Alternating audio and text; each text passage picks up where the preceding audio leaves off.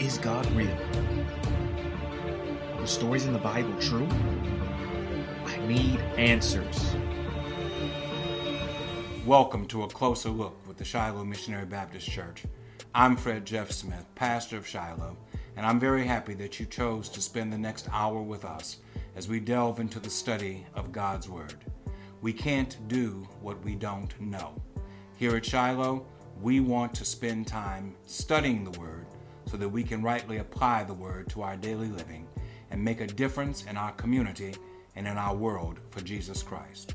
Won't you join us now for a closer look into God's Word? We're moving now to uh, Jephthah. Uh, Jephthah is, is an interesting character, and what is said leading up to the story about Jephthah is an interesting uh, turn of events.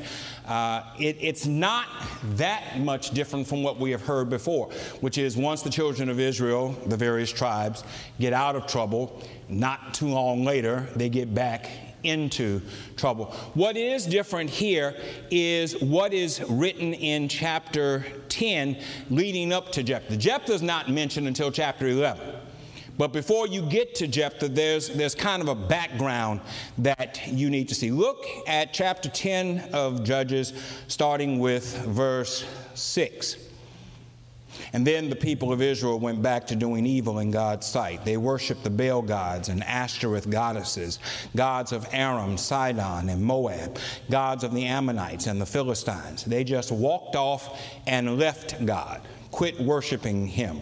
And God exploded in hot anger at Israel and sold them off to the Philistines and the Ammonites, who beginning that year bullied and battered the people of Israel mercilessly. For 18 years, they had them under their thumb all the people of Israel who lived east of the Jordan in the Amorite country of Gilead. Then the Ammonites crossed the Jordan to go to war also against Judah, Benjamin, and Ephraim. Israel was in a bad way. The people of Israel cried out to God for help. We've sinned against you. We left our God and worshiped the Baal gods. God answered the people of Israel.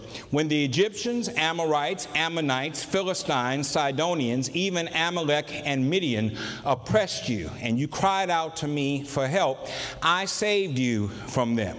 And now you've gone off and betrayed me, worshiping other gods. I'm not saving you anymore. Go ahead, cry out for help to the gods you've chosen. Let them get you out of the mess you're in. The people of Israel said to God, We've sinned. Do to us whatever you think best, but please get us out of this. Isn't that oxymoronic? Uh, do, do what you want, but get us out of this. Then they cleaned house of the foreign gods and worshiped only God, and God took Israel's troubles to heart. All right. In this description, you don't get this description with all of the judges, and I know we're not covering them all, but you get a little bit more detail with this. And the detail sets this story apart from the others in at least two ways. Number one, the description of the Israelites' sin is more extensive.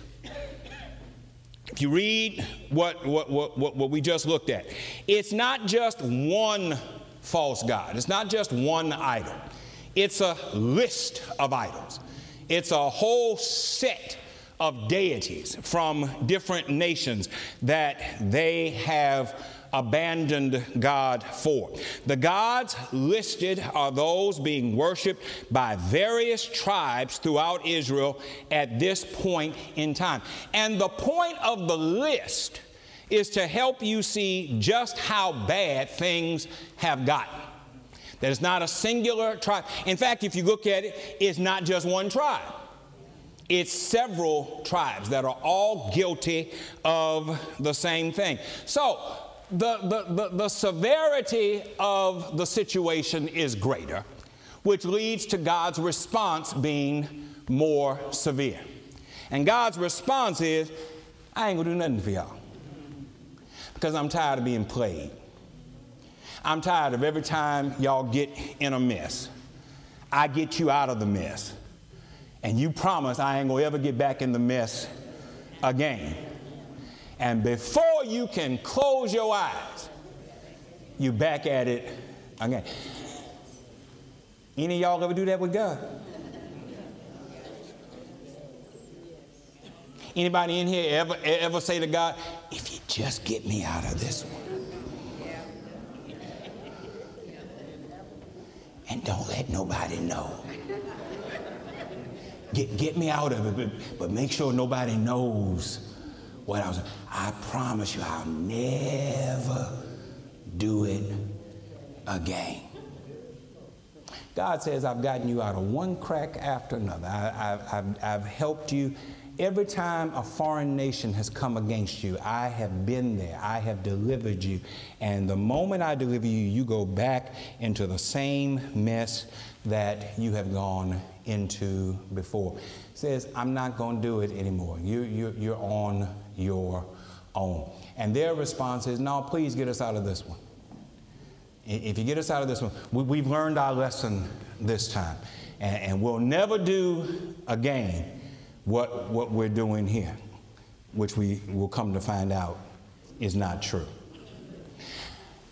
For, for us, it's important for us to recognize that repentance, true repentance, is more than just, I'm sorry. All of us, when we have found, when we find ourselves in the wrong, ought to have the manners to say, I'm sorry. And, and, and hopefully, when you say it, you mean it. But we do need to understand that repentance is more than just godly sorrow. Repentance carries with it the obligation, after you have expressed your sorrow, to commit to never do it again. It's, I've learned my lesson, I won't do it anymore. It's a turn.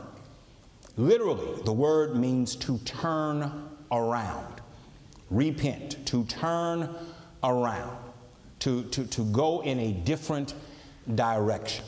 It is what we are called upon to do as Christians. When, when, when John the Baptist started preaching uh, around the Jordan River, his call was not merely for sorrow, his call was for repentance. Repent, for the kingdom of heaven is at hand. When Jesus comes out of the wilderness after being tested by Satan, after the temptation experience, the first sermon that he gives is a one line sermon Repent, for the kingdom of heaven is at hand.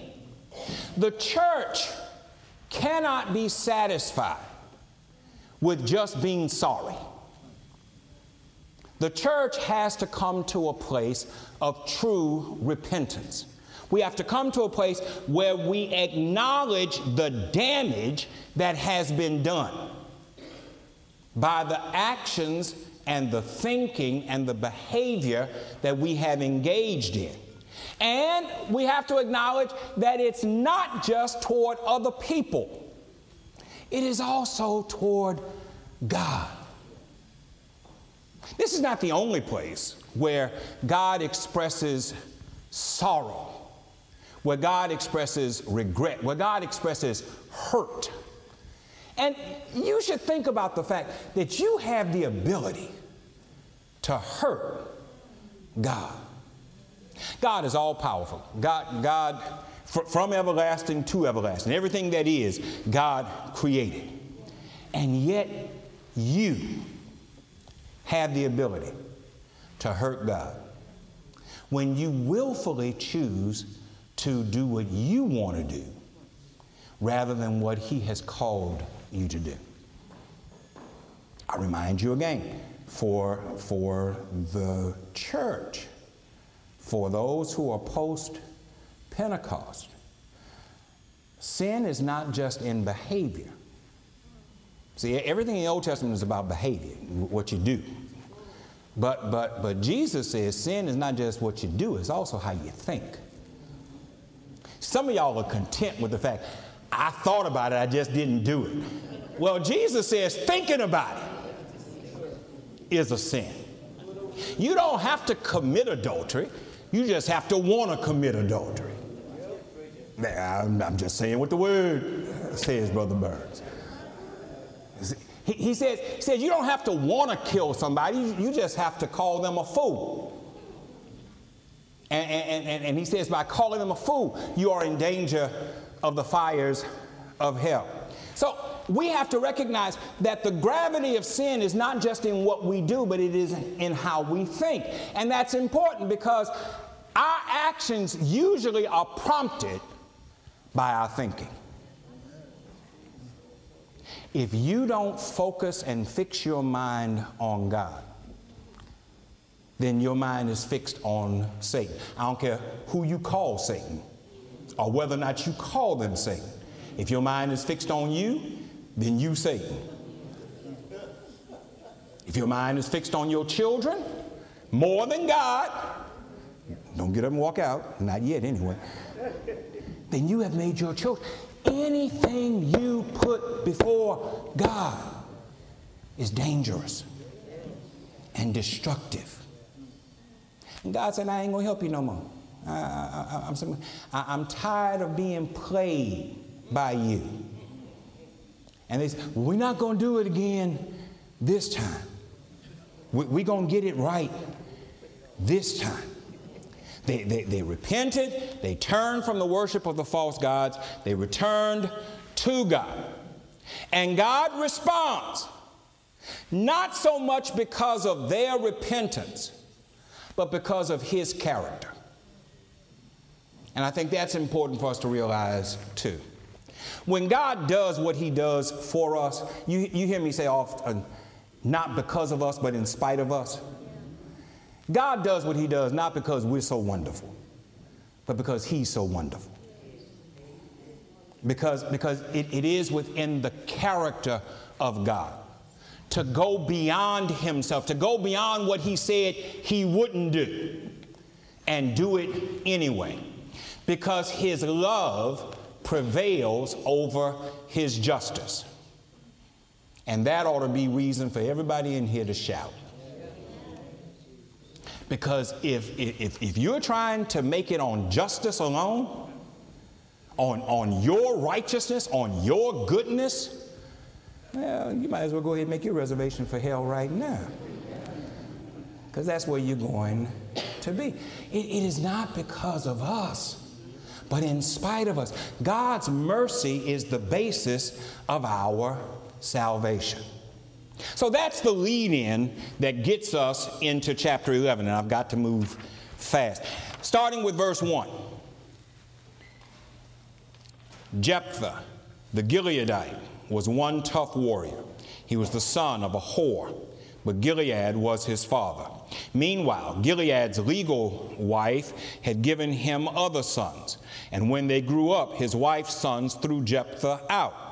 They told him, You're not getting any of our family inheritance. You're the son of another woman. So Jephthah fled from his brothers and went to live in the land of Tob. Some riffraff joined him and went around with him.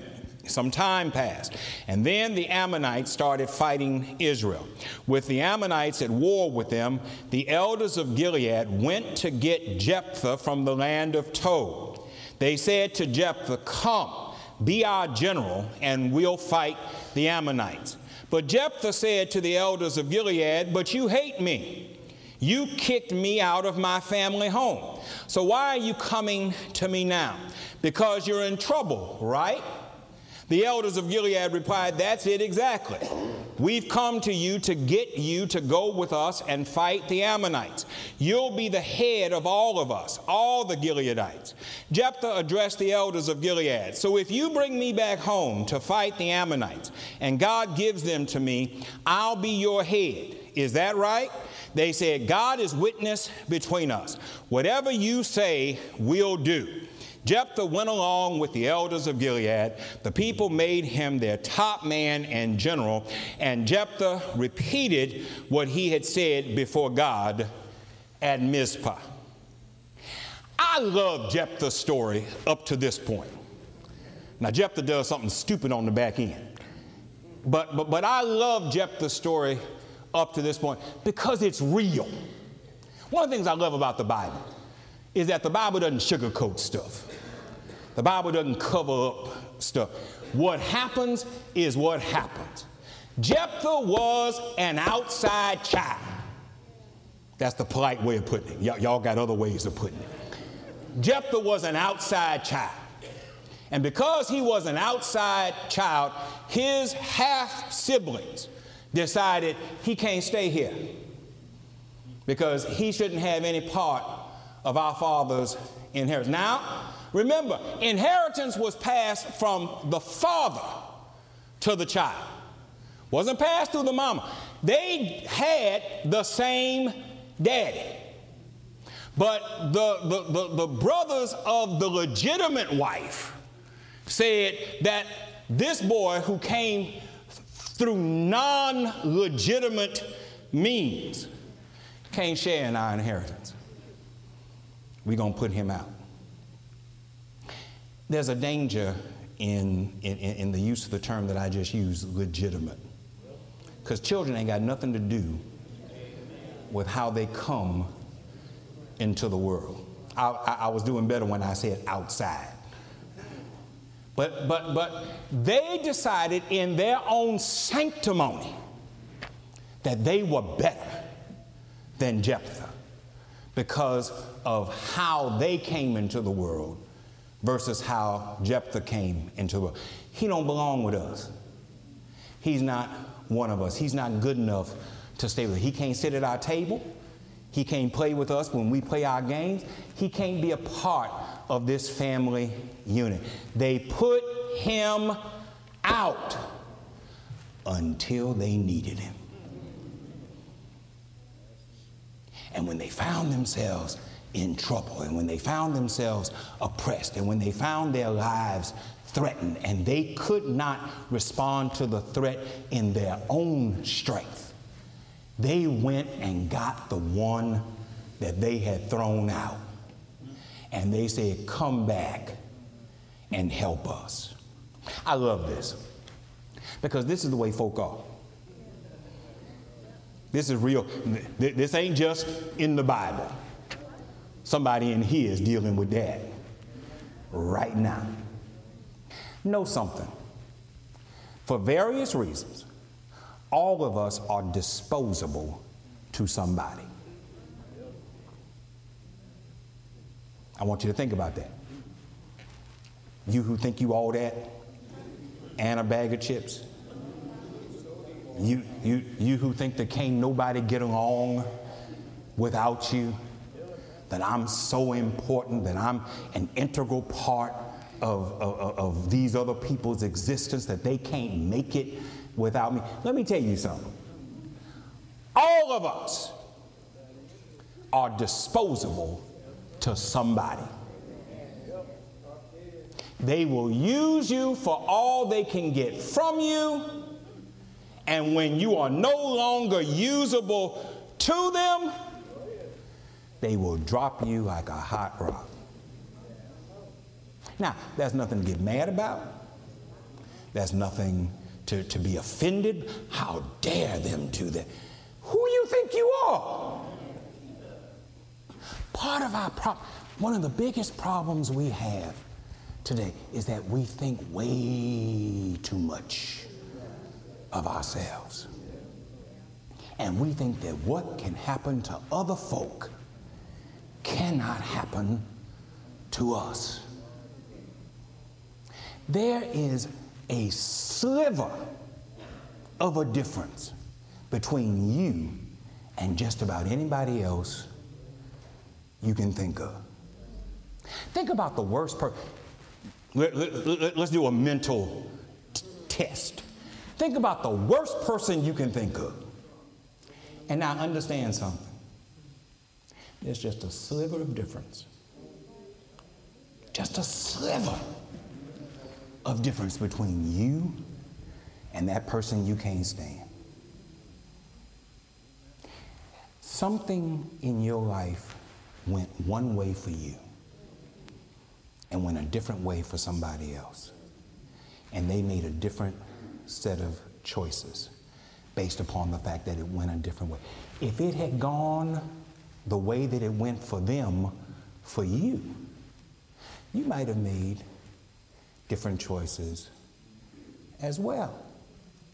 I went to school with some kids who are now in Angola. I don't think I'm better than any of those kids. In fact, a lot of them a whole lot smarter than I was.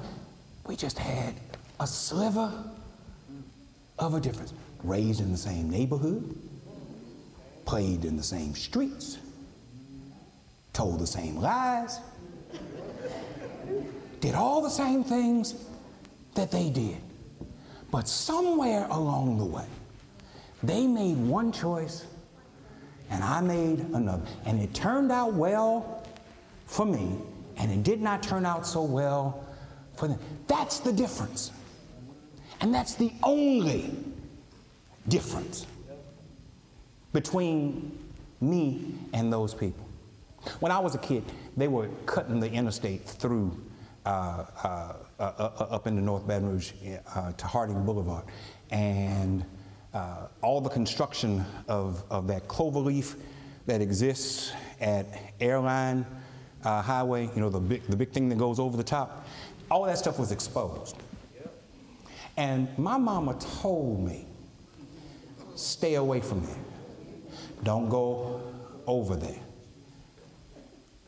Don't let me catch you over there. Well, I did that part, made sure she never caught me.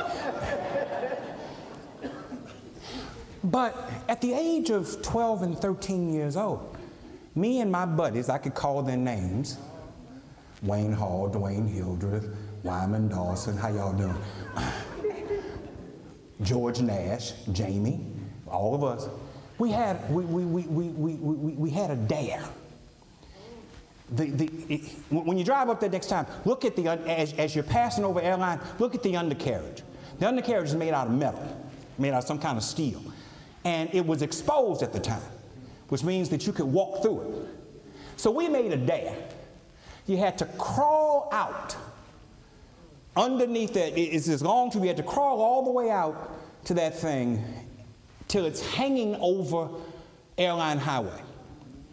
And you had to crawl all the way out to the exterior, slide across the thing, and then crawl back in and go back down. The, you couldn't go back the way that you came. You had to go out and come back down the other way. When, you, when, when you're out at the top, you're about 75 feet off the ground.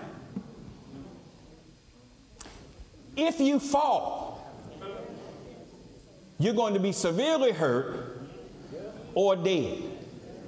The only one of us who had sense enough not to do it was Dwayne Hildreth.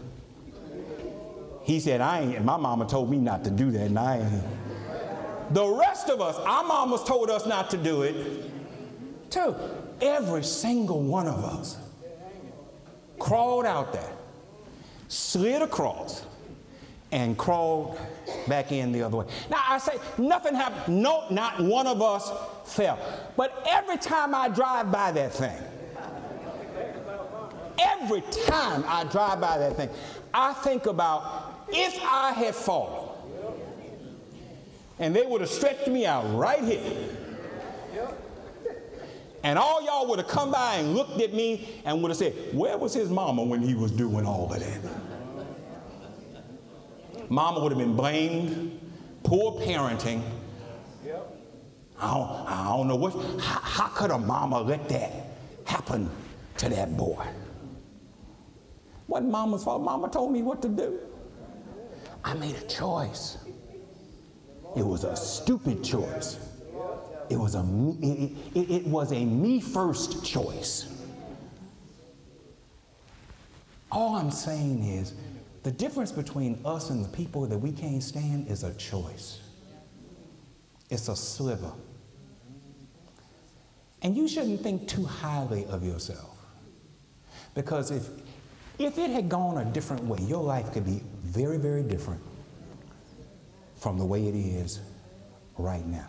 And, and, and if you keep that in your mind, maybe you wouldn't be so hard on the folk that you don't like.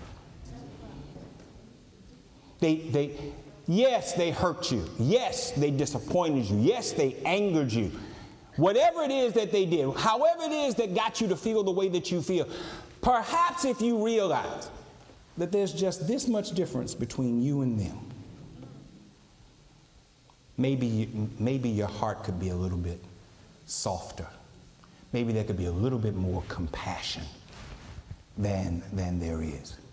These people decided we don't want Jephthah, we don't like Jephthah, we don't want Jephthah around us, we don't want Jephthah in our lives, we don't want Jephthah in our family, we sure don't want Jephthah to get none of daddy's money until they needed Jephthah. And when they found out that they needed him, they went back and got him.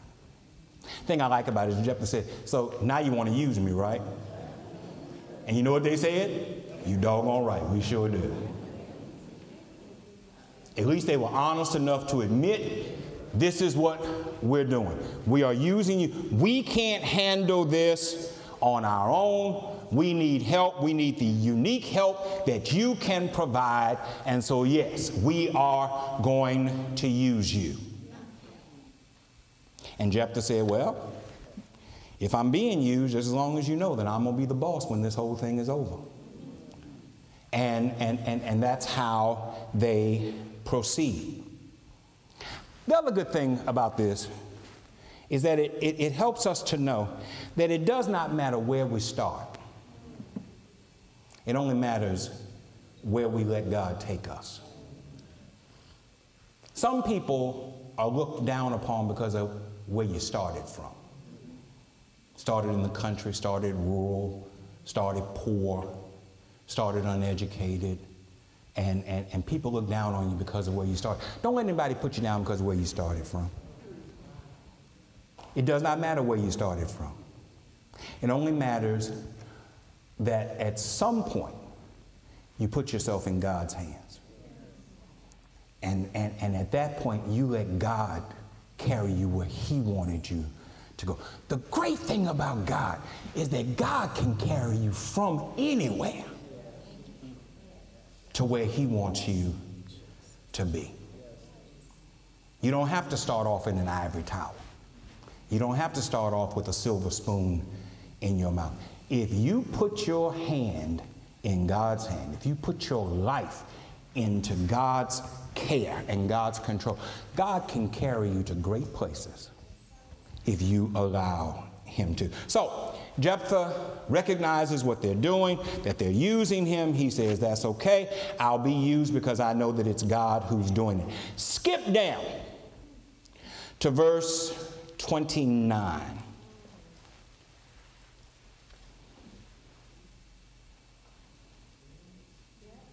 God's Spirit came upon Jephthah. He went across Gilead and Manasseh, went through Mizpah of Gilead, and from there approached the Ammonites. Jephthah made a vow before God If you give me a clear victory over the Ammonites, then I'll give to God whatever comes out of the door of my house to meet me when I return in one piece from among the Ammonites. I'll offer it up in a sacrificial burnt offering. Jephthah was doing fine right up to here. How do you know he was doing fine? Verse 29 says, God's Spirit came upon Jephthah. God's Spirit. Once again, I, I told you this the last time we were together. The Spirit of the Lord prior to Pentecost was not pervasive. The work of the Holy Spirit was not pervasive, it was invasive. And what do I mean by that? I mean that for every believer in here, all of us have the Holy Spirit. We receive the Holy Spirit when we accept Jesus Christ as our personal Savior. But prior to Pentecost, the Holy Spirit's work was unique to specific individuals or groups. God would give His Spirit or lend His Spirit to that person or to that group to perform a specific task, and once that task was over, the Spirit would leave that person. So when verse 29 says God's spirit came upon Jephthah, it was saying that Jephthah was now set apart by God in a divine and powerful way. He had something that nobody else around him had. And what he had was sufficient. He didn't need anything else. He didn't need to make any kind of protestation or promise because he had the Spirit. But for whatever reason, Jephthah did not think that having the Spirit was enough. And so he commits himself to something in addition to the presence of the Holy Spirit, thinking that he was helping his cause, when in fact he was hurting himself deeply. And he would not know until later just how badly he hurt himself. Here's the practical lesson for you and me. We got more sense than Jephthah has.